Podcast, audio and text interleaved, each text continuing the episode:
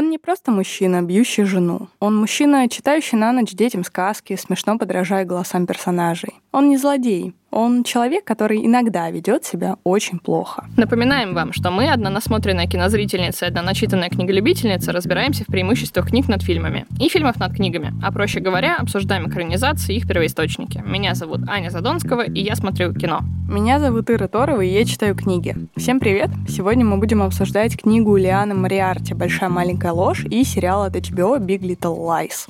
Да, сегодня мы погрузимся в мир роскоши и лоска в таком супер городе Монтерей, где-то в Калифорнии, где живут очень-очень-очень красивые люди в очень-очень-очень красивых домах, за фасадами которых, правда, скрывается что-то очень страшное, боль, насилие, интриги, всякие прочие-прочие страшные истории, ну и проблемы наших героинь. Ну, это как бы такая официальная завязка, так скажем, да? На самом деле, как бы, если кто-то меня спросит, что это за сериал, я скажу по-другому. Я скажу, что Рис Уизер Уизерспун, Николь Кидман, Лора Дерн, Шейлин Вудли и Зои Кравиц окажутся в эпицентре такого очень томного урагана страстей, я бы даже так сказала, и нам, слава богу, довелось за этим за всем подглядеть. Ну и книга нам рассказывает о Мадлен, взбалмошной такой даме среднего возраста, которая неожиданно для себя возьмет опеку над Джейн, молодой матерью, которая недавно переехала в этот самый приморский городок. Этот роман написала Лиан Мариарти, которая, как и многие герои нашего подкаста, вообще не собиралась становиться писательницей, скорее к этому относилась как к хобби, но писала довольно с раннего возраста. И так жизнь ее повернулась, что обе ее сестры стали писательницами. И она, узнав об этом, почувствовав некоторую конкуренцию, все-таки решилась отнести в издательство одну из своих работ, которую, конечно, конечно же, да, тоже сначала не приняли, а потом как будто бы и приняли, и в итоге она стала почему-то в Америке намного более популярна, чем в своей родной Австралии. Сейчас у нее уже есть несколько детских книг в резюме, так скажем, и несколько психологических романов-триллеров, которые в целом нравятся читателям, и ей регулярно достаются не то, чтобы такие прям награды, вот о которых мы обычно говорим, а такие вот, знаете, типа выбор читателей Гудриц этого года.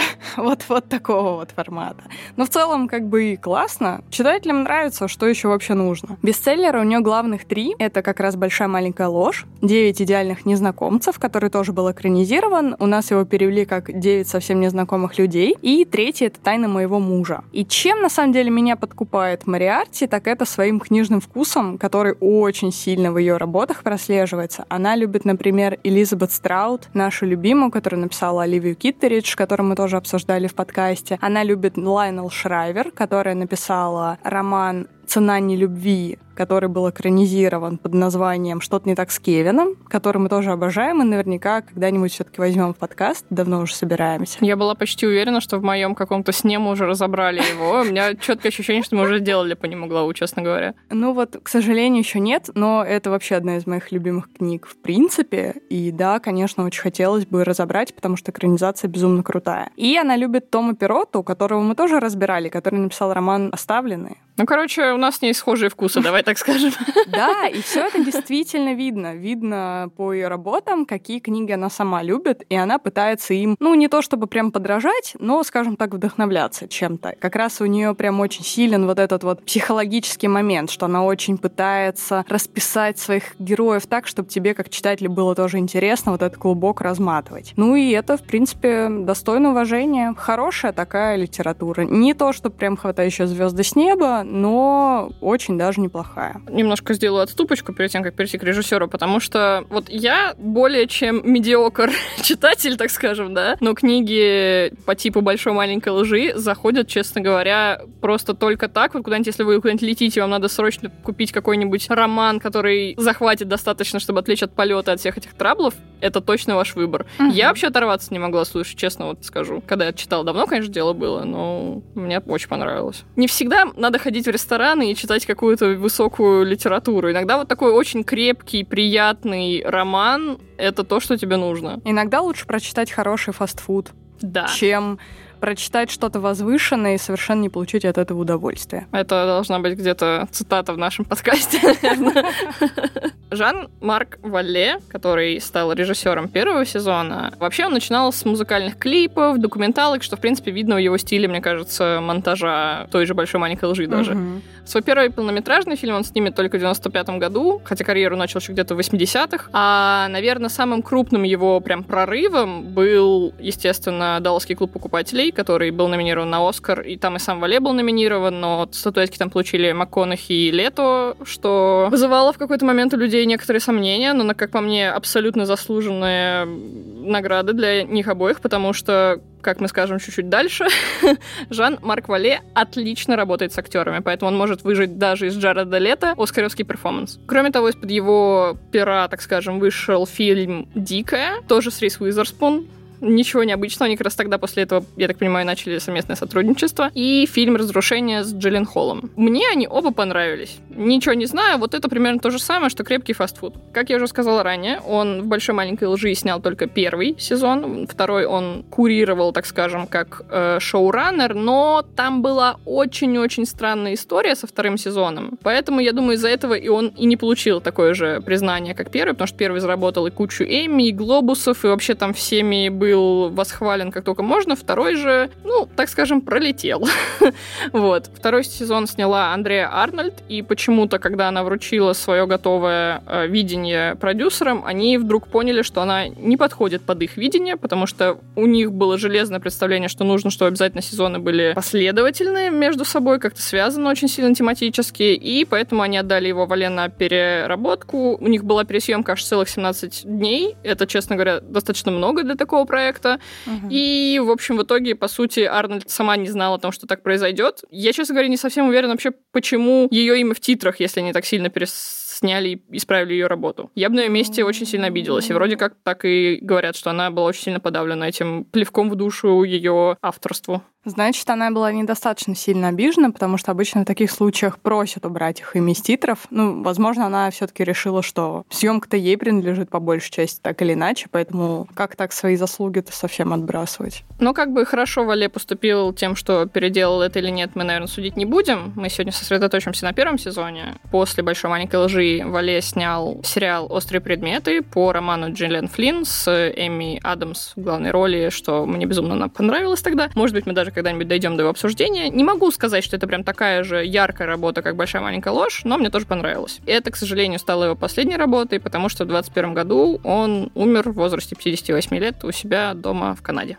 Лично для меня, наверное, все-таки «Большая маленькая ложь» любимая работа Вале, хотя я смотрела, как я уже сказала, все их, но в ней есть какой-то такой жуткий надрыв, за который я обожаю этот сериал. Я вот прям реально считаю это одним из моих любимых сериалов он как-то очень красиво говорит о таких разных жизненных при этом проблемах с одновременно каких-то разных точек зрения. И я опять заново, прям, знаешь, затаив дыхание, окунулась во всю эту ужасающую красоту. А по атмосфере, знаешь, наверное, лучше охарактеризовать этот сериал можно тем, что вот есть вот этот э, бесконечный тренд в ТикТоке, где дамы догадочно так стоят, э, задумчиво смотрят на море с бокалом вина, который, кстати, по-моему, начала сама Рис Уизерспун, сделав такой ролик. Э, но они, конечно же, не могут оценить эту красоту в этот момент, потому что они думают о стрессе, о проблемах. В этом весь сериал. Я тоже люблю, на самом деле, такие истории, что в сериалах, что в книгах, и я не смотрела ничего, кроме первого сезона «Большой маленькой лжи», когда он только вышел. Мне он тоже очень понравился, и там действительно такие планы, такая заставка, которую ты запоминаешь сразу же, такой музыкальный подбор, тоже очень крутой. Сказывается, видимо, вот этот бэкграунд Вале как клипмейкера, он прям очень талантливо это все подбирает. И сама музыка еще подобрана восхитительно. Да, там, я каждую да. композицию, я в этот раз прям... У меня первая половина этого плейлиста уже была зашазамлена. И сейчас вот я еще вторую дошазамила, потому что, ну, невозможно. Они все так в кассу, и ты прям действительно думаешь, вот сейчас я буду ехать по шоссе рядом с океаном и слушать угу. эту песню и думать о высоком. И такие истории, они действительно... Ничего в них прям вот особенного нет, ничего высоко художественного. Но они, блин, захватывают тебя. И захватывают именно тем, что действительно они так много тем разных сценах раскрывают. Здесь и предубеждения, и там домашнее насилие, и вообще про воспитание детей очень много.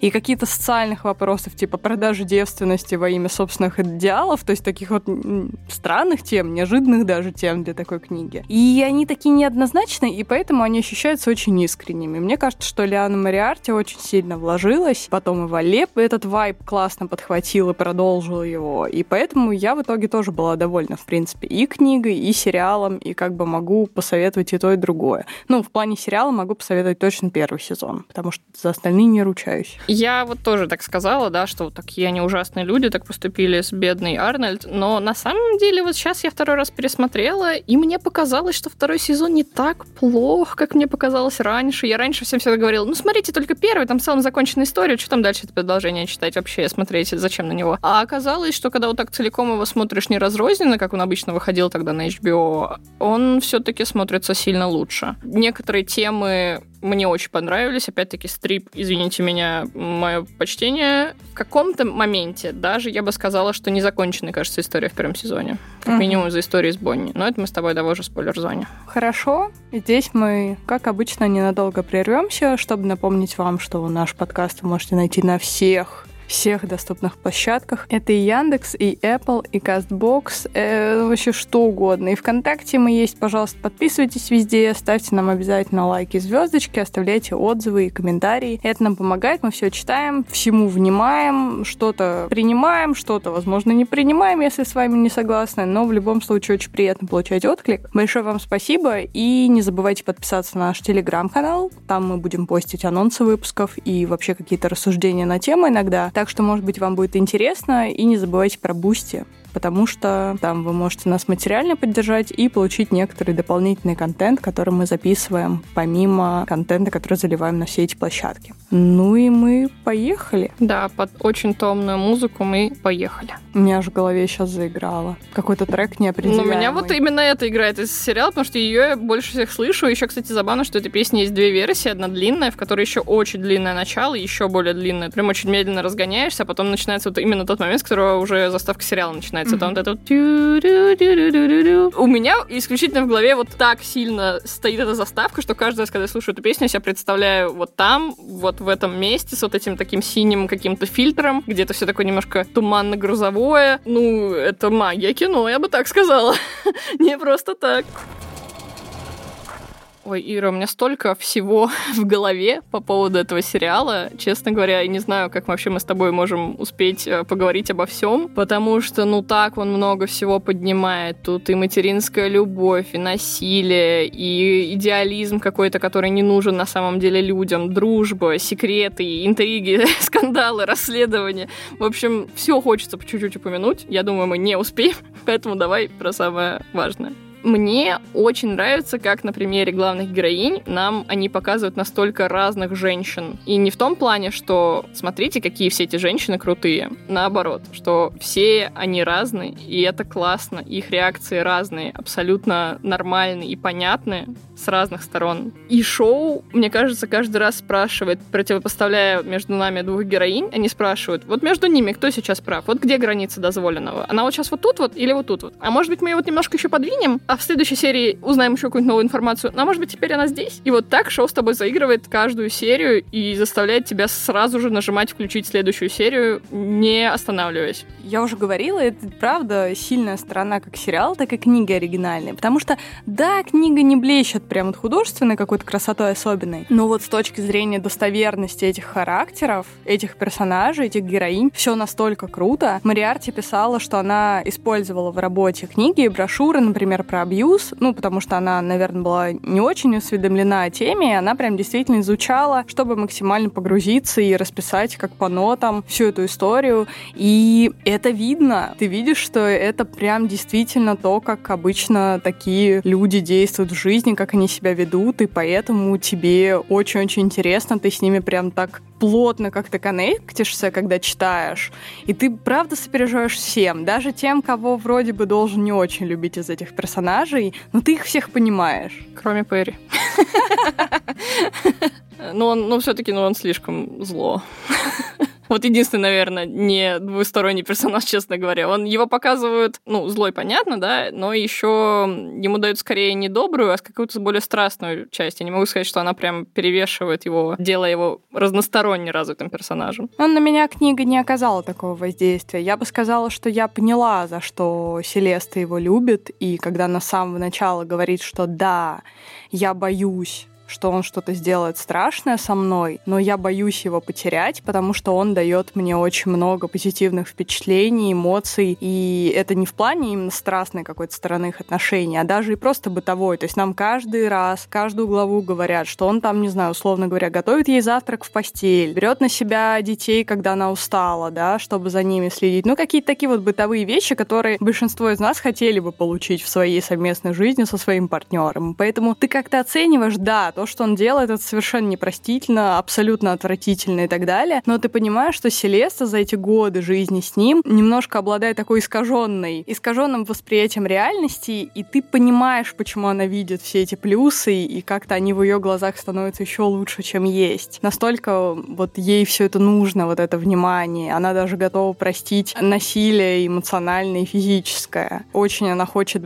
вот это вот все получать внимание к себе. Не, это, конечно же, все понятно понятно. Это, естественно, развивается тоже во втором сезоне про все вот эти истории. А почему ты не сказал раньше, там, почему ты не пошла в полицию. Классические все истории про абьюз, они про это. И очень часто про это всегда говорят в контексте таких историй. И это понятно. Я говорю именно о том, что для меня, как для зрителя, особенно вот при втором просмотре, я раньше как бы замечала, что, естественно, это не, не простые отношения, очень токсичные. В этот раз я была прям в диком ужасе. Я не знаю, вот за 6 лет я так сильно изменилась, что я сильнее на это как-то триггерюсь я в этот раз вообще не смогла на Перри смотреть с каким-то хоть малейшим сочувствием. Единственное, наверное, за что его можно похвалить, это исключительно за актера, который его играет, потому что у меня просто каждый раз падает челюсть от того, как Скарсгард с Кидман вообще в этой паре смотрятся. Опять-таки, возвращаясь к началу, мои вообще комплименты шеф-повару, так скажем, потому что они такие убедительные, при этом будто бы немножко действительно похожие в чем-то, но так отображают вот эту самую идею, что вот такой он молодой, она чуть-чуть уже старше него. В этом, не знаю, какая-то есть вот безумная вот эта история, что все, все говорят постоянно, что пары друг на друга похожи. Вот я смотрю на них, вот я вижу вот эту пару, про которую так говорят. И это магия кастинга. Это магия кастинга, это магия вот этих актеров, их работ. Не знаю, они так реально передали все эти жесткие моменты стычек между персонажами, которые потом перетекают в какую-то животную страсть. А мне остается только сидеть с такими округленными глазами и, и, и не знать вообще, что делать с этим совсем, со всей этой информацией. Опять-таки, вот в этот раз я утвердилась еще раз, уже не знаю, не, не, не могу посчитать какой по счету раз, я утвердилась в мысли, что я имею абсолютное отвращение к любому оправданию домашнего насилия, про вот этот весь ссор из избы, прочее дерьмо, это даже по-другому назвать не могу. И я никогда не пойму, как можно ставить ценность всей семьи, вот этих... Мы с тобой, наверное, попадем сейчас за критику традиционных ценностей, но я не понимаю, как можно ставить ценность семьи выше тотального, абсолютного несчастья тех, кто эту семью составляет. И мне нравится, что история делает очень правильные выводы вообще из этой всей сюжетной ветки. Во-первых, если вы абьюзер, то, возможно, вас убьют. Будьте к этому готовы. Я не сказала бы, что это тот вывод, который хотелось бы сделать, но да, такова жизнь. Да, во-вторых, абьюзеры чаще всего действительно искренне раскаиваются после своих плохих поступков и правда хотят исправиться в моменте, но чаще всего они возвращаются на прежние рельсы, потому что над этим нужно работать, желательно работать со специалистом, а не самостоятельно. В-третьих, здесь всплывает как бы одна из важных очень тем вообще всего произведения, это вот этот цикл насилия, да, который продолжится, пока его хоть каким-то образом не прервут. То есть есть из книги мы узнаем, что и над самим Перри издевались в школе, и он вот как будто вымещает вот эту накопленную злость на других. И Селеста, зная его предысторию, она каждый раз видит в нем вот этого мальчика, над которым издевались, и он теперь вымещает это все, хотя он, конечно же, стал уже совершенно другим человеком, которым в основном люди со стороны восхищаются, но что-то вот в нем сидит настолько глубоко. Он вообще такой очень закомплексованный глубоко персонаж, и это видно. Там у Бонни тоже отец издевался над ее матерью, согласно интересна событиям книги, поэтому для нее это прям особенно больная тема. Мы видим, что это домашнее насилие на сыновей Селесты влияет, ну, точнее, на одного сына скорее, да, и он начнет мучить одноклассниц своих, там, кусать их, душить, и будет запрещать им рассказывать правду. И вот так вот оно все это продолжается, пока какое-то звено не порвется, как и произойдет в конце первого сезона и в конце книги. Забавно, что все, о чем ты сказала именно в этом твоем фрагменте, не так в сериале. что у Перри из прошлого это жесткая Мэрил Стрип, которая выместила на нем свою потерю, и у Бонни это не отец, а мать. Ну, тут ладно, это как бы детали мелочи, но забавно, что они находят, по сути, все равно такой же выхлоп из угу. просто разных предысторий. Интересно, что тут даже при условии, что они заменили сильно, оно все сводится к одному и тому же. Да, да. Наверное, за эти годы моя насмотренность увеличилась, потому что мне в этот раз было так легко думать, что, о, вот это похоже на этот сериал, а вот это на этот. Очень были похожи какие-то эмоции. Например, ну, естественно, это почему женщина убивает. Тут я, честно говоря, даже не буду рассказывать, почему. Тут и так все понятно. Еще мне в этот раз показалось очень похожим противостояние Мадлен и Ренаты на свеженький биф, где Элли Вонг играла. Угу. Вот какое-то такое животное желание доказать свою правоту, вот прям один в один, как мне кажется. Конечно же, еще вспоминается экранизация книги Селесты Инг, по-моему, которая называется «И повсюду тлеют пожары», с которой тоже есть экранизация, в которой тоже играет Рис Уизерспун. В общем, казалось бы, сам Бог велел. Честно говоря, эту экранизацию я помню чуть-чуть хуже. Наверное, потому что там вот книгу я прочитала первой, и она мне гораздо больше отпечаталась в голове. Но это, кстати, вот абсолютно такая же книга, как «Большая маленькая да. ложь». Крепкое, крутое чтиво, которое не порывается быть пафоснее, чем оно кажется, так скажем. Но повороты там тоже, конечно, крутые. Да, да. Да истории там очень классные тоже, опять-таки, женщины, материнство. Ну, в общем, то, что нам с тобой так интересно, Ирина, материнство. Yeah. Тут, на самом деле, мне кажется, вообще, для чего я хотела очень сильно поговорить про большую маленькую ложь. Я тут не так давно закончила третий сезон утреннего шоу, где тоже играет Рис Уизерспун, и мне очень хотелось ее поругать. Я хоть убей не понимаю, как у меня может быть к ней такое благоговение в большой маленькой лжи, где она просто, ну, абсолютное попадание в роль, в кастинг, не знаю, как это назвать, но она там на месте, она она. Я не представляю себе другую Мадлен. То как она меня бесит в утреннем шоу, где она не должна меня бесить. То есть это не потому, что персонаж бесячий, она должна такой быть. Нет. Наверное, мискаст или просто плохо как-то сработан сценарий вокруг нее, или плохо с ней работает режиссер, но каким-то образом на все ситуации, которые с ней происходят, она реагирует исключительно прищуром. И это все, что она делает. То есть у меня уже реально это был тик. То есть как только я вижу, что она прищуривается, я сама начинала прищуриваться и ее пародировать. Я, я не знаю, вообще не сложилось и вот как бы с каждым сезоном все хуже и хуже. И как бы тут еще вспоминается такой сериал, как «Отыграть назад», который мы с тобой когда-то давным-давно на заре нашего подкаста тоже очень нелестно разложили по полочкам, где играет Николь Кидман, в которой, собственно говоря, тоже критиковала примерно ту же самую проблему, что единственная вещь, которая у нее может отображать эмоции, это глаза. Возможно, я сейчас критикую индустрию пластической хирургии на самом деле. Извините меня, пожалуйста, вы можете делать, что хотите с собой, женщины, пожалуйста, но это не очень отражается хорошо на эмоциях, которые героини должны передать через экран своей мимикой. И вот тут выводом из всей вот этой моей тирады является то, что вот буквально за несколько дней до того, как мы с Ирой записываем этот подкаст, Николь Кидман на каком-то фесте сказала, что они готовят третий сезон. И что-то я не хочу его видеть, я так скажу. Я не знаю, как они, что они должны сделать, чтобы воскресить Вале, или кого они должны позвать, чтобы написать крутой сценарий, чтобы из этого получилось что-то хорошее. Плюс у меня такой вопрос. Когда они делали второй сезон, первое, что они сделали, это пошли к писательнице, к Мариарти, и сказали, Мариарти,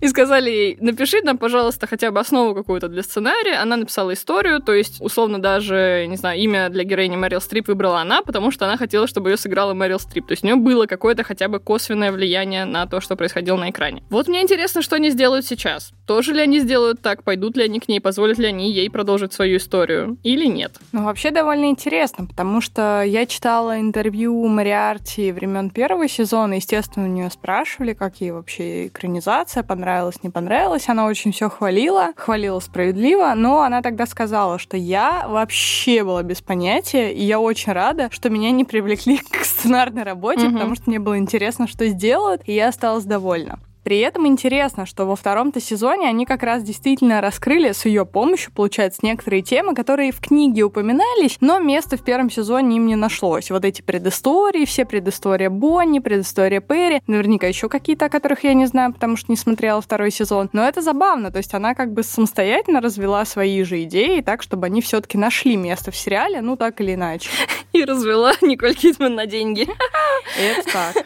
Ну, слушай, опять-таки, вот я не знаю, как относиться к этой новости, потому что, с одной стороны, не могу сказать, что второй сезон прям настолько говнище, вообще никогда не смотрите его, не притрагивайтесь. Нет, это не так. В нем тоже есть хорошие темы и моменты, но я боюсь, что это история такой последовательной деградации. Мгм. Ну, я не знаю, сколько еще может быть проблем этих бесконечно красивых людей э, в бесконечно красивых особняках. Им нужно найти какую-то тогда абсолютно новую уже проблему, абсолютно новый угол, потому что, ну, теперь как минимум уже точно не осталось такого, что что-то не раскрыто, какая-то страшная тайна не преследует героинь, потому что интрига первого сезона закончилась в том, что Бонни еще не призналась в убийстве, и как бы нам показывают, что за девчонками, девчонками, моими За девчонками, 50-летними девчонками. кто-то следит на пляже, и как мы подразумеваем, что полиция не верит в их рассказ про то, что случилось. И как бы действительно есть какая-то незаконченность в этом фрагменте, да? Во втором сезоне, ну все, ну мать Перри вроде все поняла, что могла. Она была, так скажем, отвергнута судом. Бонни во всем призналась. Ну как бы куда еще? Что еще дальше может быть? Но я вот боюсь, что как бы не получилось так, что из этого сериала сделают как раз то, чего я не хотела бы для него. Это отчаянных домохозяек, но в таком худшем их проявлении, где вот это все будет, и опять поворот за поворотом, и новые обстоятельства, которых почему-то в первых двух сезонах никто не знал, которые вы, высосаны абсолютно из пальца. Вот этого вот я побаиваюсь. И боюсь, что, возможно, так и будет.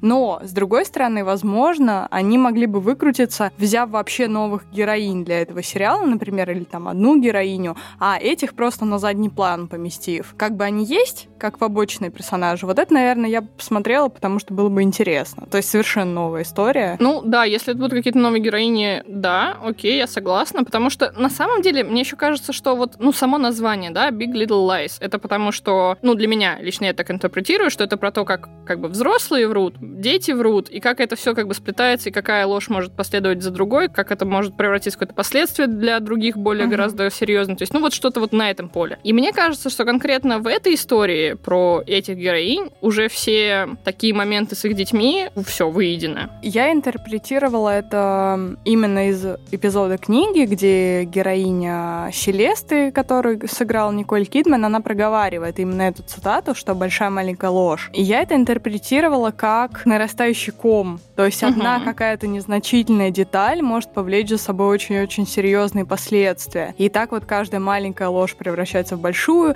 Мне очень нравится как раз название вот это, которое и повсюду тлеют пожары, потому что в оригинале оно называется Little Fires Everywhere, которая Мгм. как раз про матерей и их дочерей-подростков, которые как раз повсюду поджигают вот эти пожары, за которыми невозможно абсолютно следить и потушить их все.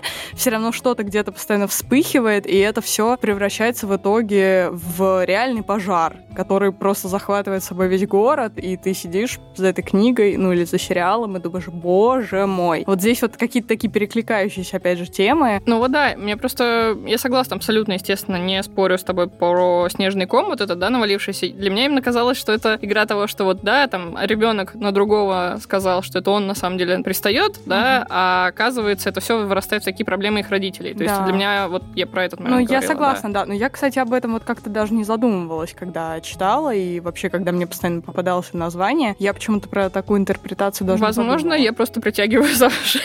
Да Э. Я люблю такое дело, ты знаешь. Автор уже мертв. Можешь вообще что угодно говорить. А Мариарти, ты что тебе сделала? Это же она придумала А название. я поэтому и молчу.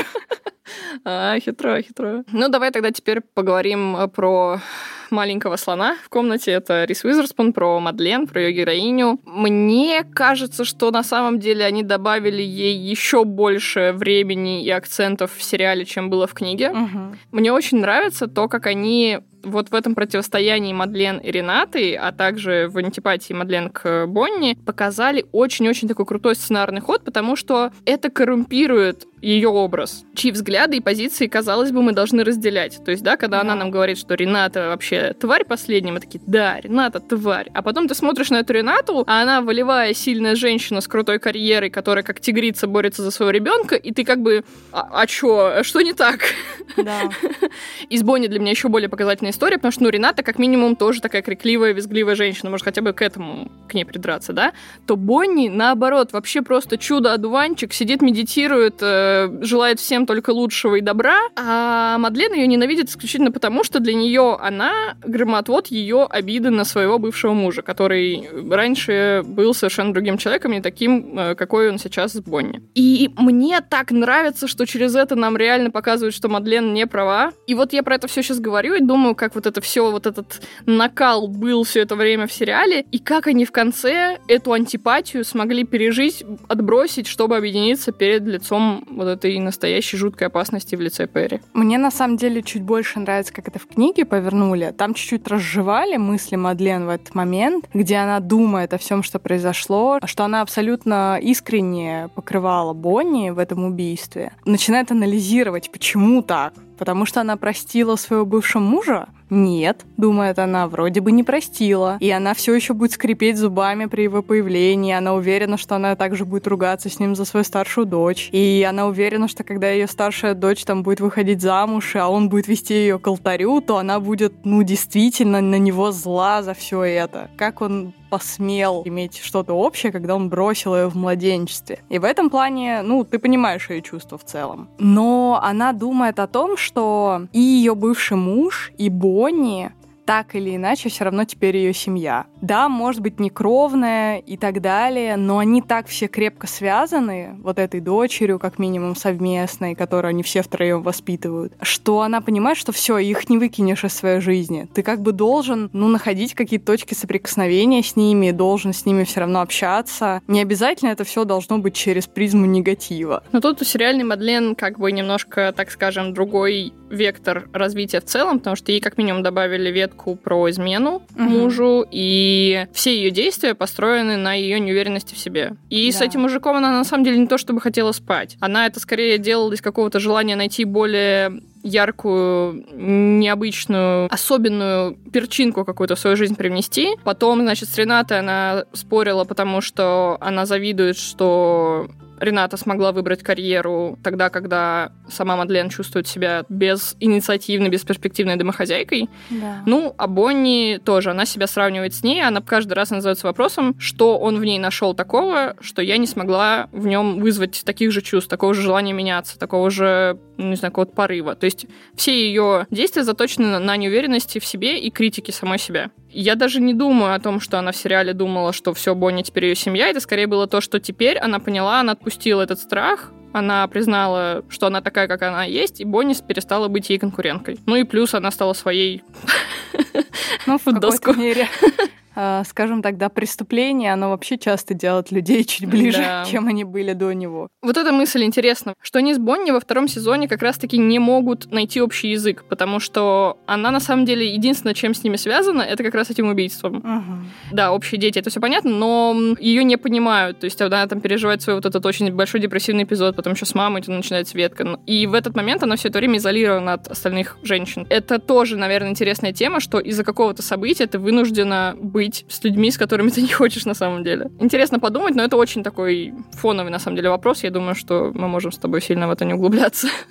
Ну, вообще, если говорить о книге, да, в разрезе вот вообще представления персонажей, их каких-то мотиваций, мне тоже очень нравится, что в изначальном сюжете персонажи тоже и не обеляются особенно, но и не очерняются намеренно. То есть тебе проговаривают, что у них есть определенные достоинства, определенные недостатки. Они как бы для тебя, как для читателя, очевидны. И они раскрываются с разных сторон, действительно в разных ситуациях. То есть, если даже ту же Мадлен брать, да, ты сразу понимаешь, что она истеричная, такая вспыльчивая, очень раздражительная, но у этих всех черт всегда есть обратная сторона. Именно благодаря вот такой вот своей горячности она становится для Джейн, бедной, несчастной, довольно-таки одинокой, она становится для нее практически второй матерью, которая вот глаза за свою девочку готова расцарапать. И в конце мне так было приятно, когда Джейн уже меняется, и она там начинает как-то внешне тоже меняться, там делать стрижку, красит губы помадой на этом вечере. И Мадлен ее, когда видит, то она такая, боже, ну вот знаешь, как Моя будто она видит, девочка да, выросла. что ее девочка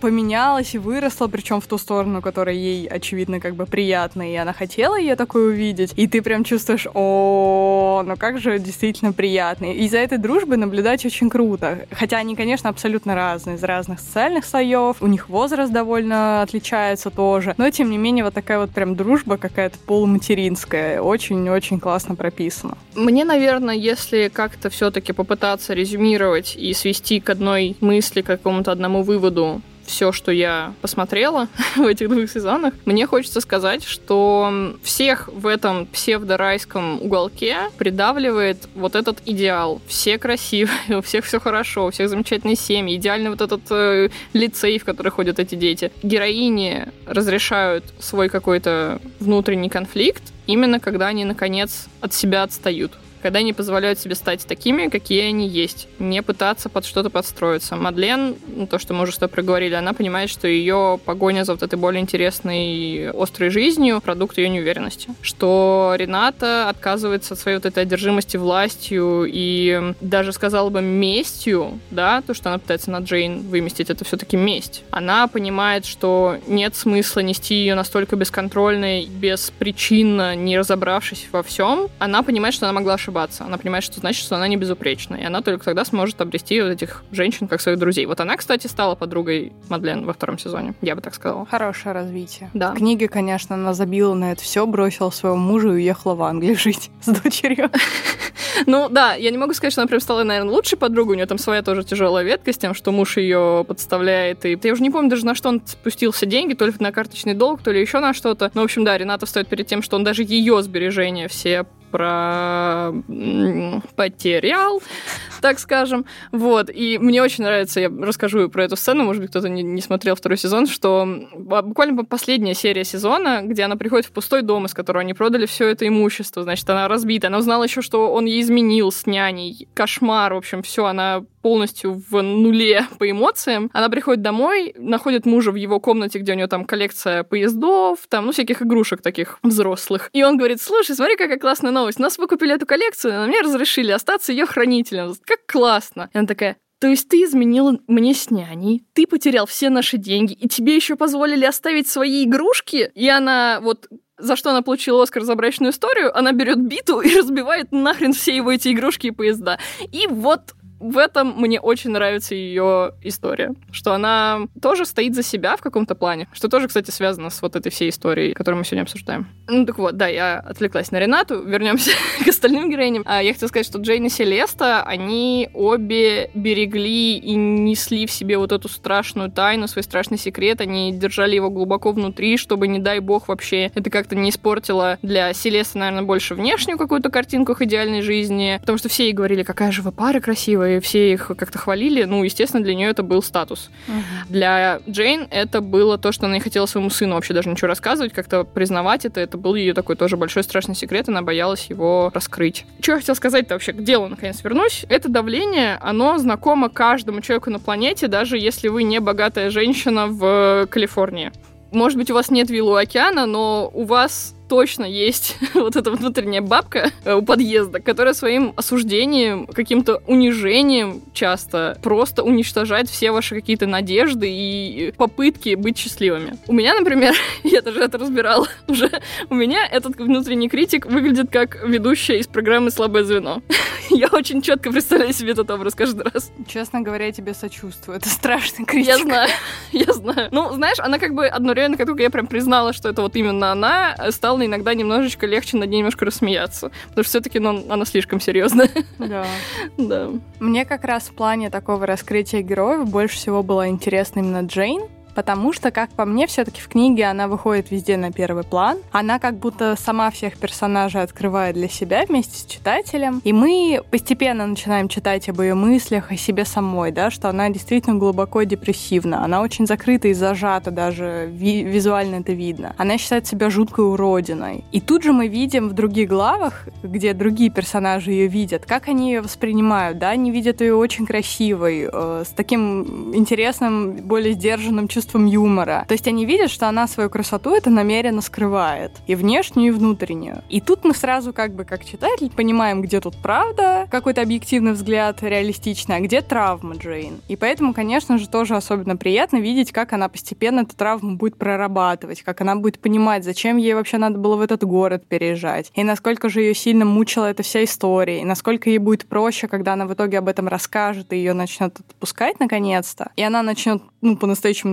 наконец-то жить, без оглядки вот на этот эпизод страшный, и за нее прям так классно порадоваться. И именно поэтому, наверное, она для меня тоже стала главной героиней, потому что здесь вот ты прям проходишь с ней от самого начала до самого конца эту историю со всеми этими новыми для нее героями. Мне кажется, в сериале, конечно, она так однозначно на первый план не уступает. Ну, слушай, извини, конечно, пожалуйста. Мне в целом нравится ее героиня, мне нравится актриса, которая играет, но это бенефис Кидман и Уизерспун. Да. Даже в большей степени Кидман, чем угу. Уизерспун. Тут тяжело тягаться, да. На насколько идеально Николь Кидман на эту роль. Вот ты, когда читаешь описание ее в книге, ты даже никого представить себе не можешь, кроме Кидман. Она такая же очень хрупкая, как и она, то есть со скованными такими движениями аккуратными. Высокая, красивая блондинка, Плюс тогда еще Николь Кидман была в несколько другой фазе косметологии. Э, сейчас немножко изменилась внешне, и это сильно заметно на экране при близком рассмотрении. Вот. Тогда она была вот на своем пике красоты, как по мне, в первом сезоне. Представляю себе просто, как все люди, которые там первые читали эту книгу, рукопись, они прям читали и такие «да». Даже если это была сама Николь Кидман, неважно, она читала и такая «да, да это я». Это просто про меня. Ну, слушай, да, она же, у нее же тоже вот эта болезнь, я не помню, как на хрустальные ну, косточки. В общем, да, хрупкость, костей, да, и она реально уходила с синяками с э, сета, и как бы это не то, что Скарсгард перебарщивал, то есть он, естественно, действовал в рамках она его хвалит и защищает всячески, как делала Селеста. Вы да. понимаете?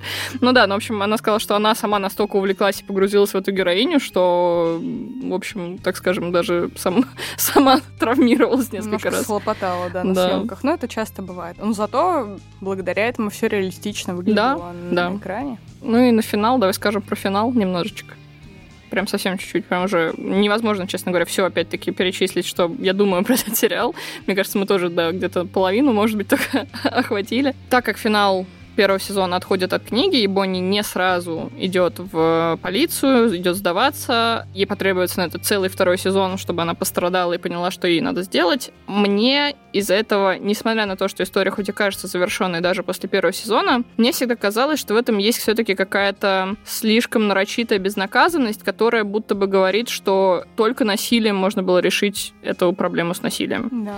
Не могу сказать, что это хороший посыл, который мне нравится, но Согласна. мне спорно, потому что, с одной стороны, я, честно говоря, не думаю, что Перри можно было остановить каким-то другим способом, потому что он все-таки влиятельный человек, и он бы как-то бы задушил бы Селесту бы так или иначе. Uh-huh. Физически или юридически. И это такой какой-то очень радикальный исцеляющий момент, пусть и по неосторожности, но только вот таким путем можно было это решить. Но это действительно менее однозначный финал, чем в книге. Но зато, видишь, это дало довольно-таки интересные подвязки на второй сезон. Может быть, они так изначально и планировали, не раскрывать сразу все прям карты, которые в книге там были хоть как-то немножко задействованы, а оставить немножко на второй сезон и развить их уже в полноценную историю продолжения. Ну, не знаю, было у них такой план или нет. Не могу сказать, что они прям на 100% реализовали эту идею во втором сезоне. Мне там есть к чему придраться, но давай уж не сегодня. Да. Все-таки сравнивали мы с тобой только оригинальное произведение. Я ж это, я сегодня прям чувствую, что я капец как э, была на экстриме, не знаю, как назвать этот свой режим, когда на я тараторию. атаки. Да, когда я тараторию задыхаюсь от того, сколько всего мне хочется сказать, даже, я сказала бы, захлебываюсь. Так что, если у вас остались какие-то моменты, которые, может быть, мы не осветили в подкасте, нам хотелось бы о них поговорить, пишите нам, пожалуйста, в комментариях. Мы, как обычно, напомним вам, что наш подкаст вы можете найти на всех доступных площадках. Собственно говоря, там вы можете ставить и лайки, и звездочки, и писать нам комментарии там, и или вы можете подписаться на нас в нашем телеграм-канале и писать нам прям вообще совсем практически напрямую через него. Мы обязательно прочитаем, мы вдохновимся, мы прислушаемся, скорее всего, к вашему мнению, уважим его как минимум. Еще больше мы уважим ваше мнение на Boosty.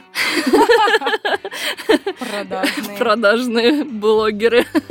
Э, да, там вы нас можете материально поддержать, сказать нам, так скажем, спасибо, которое мы можем положить в карман. Там мы иногда тоже выкладываем всякий Иногда, но мы стараемся и будем продолжать стараться в этом сезоне тоже. Ну, а на этом мы можем с вами попрощаться. Только можем напоследок еще сказать, что в следующий раз мы разберем мглу. Файнали Стивен Кинг. Я как-то уговаривала Аню. Говорю, Ань, а давай сделаем весь сезон по Стивену Кингу. На что она сказала, пожалуйста, не надо со мной это делать. Потому что экранизации Кинга, прямо скажем, больше плохи, чем хороши чаще всего. Но вот кое-какие все-таки мы будем выцеплять произведения время от времени. Слушай, я точно помню, что мы с тобой то ли в первом, то ли во втором сезоне пытались историю Лизи сделать, и я тогда начала смотреть, и я такая, я не могу!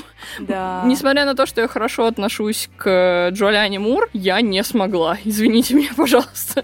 Не-не-не-не. Мне, наверное, из последнего Кинга единственное, что понравился Доктор Сон, и то это как бы косвенно косвенно его история. Но все-таки, насколько я поняла, это по его истории. Да, как да, бы да, да. уже. Вы пока можете пойти переслушать, и если вы вдруг фанат Кинга, как я, то вы можете переслушать наш выпуск по Stand By Me, который «Останься со мной». Вот, вот, вот такие экранизации Кинга я уважаю. Зеленую милю мы разбирать не будем. Это просто переливание из пустого в порожнее. Ну и на этой позитивной ноте, я думаю, мы попрощаемся. Спасибо вам большое за прослушивание. Всем пока. Пока. Thank you.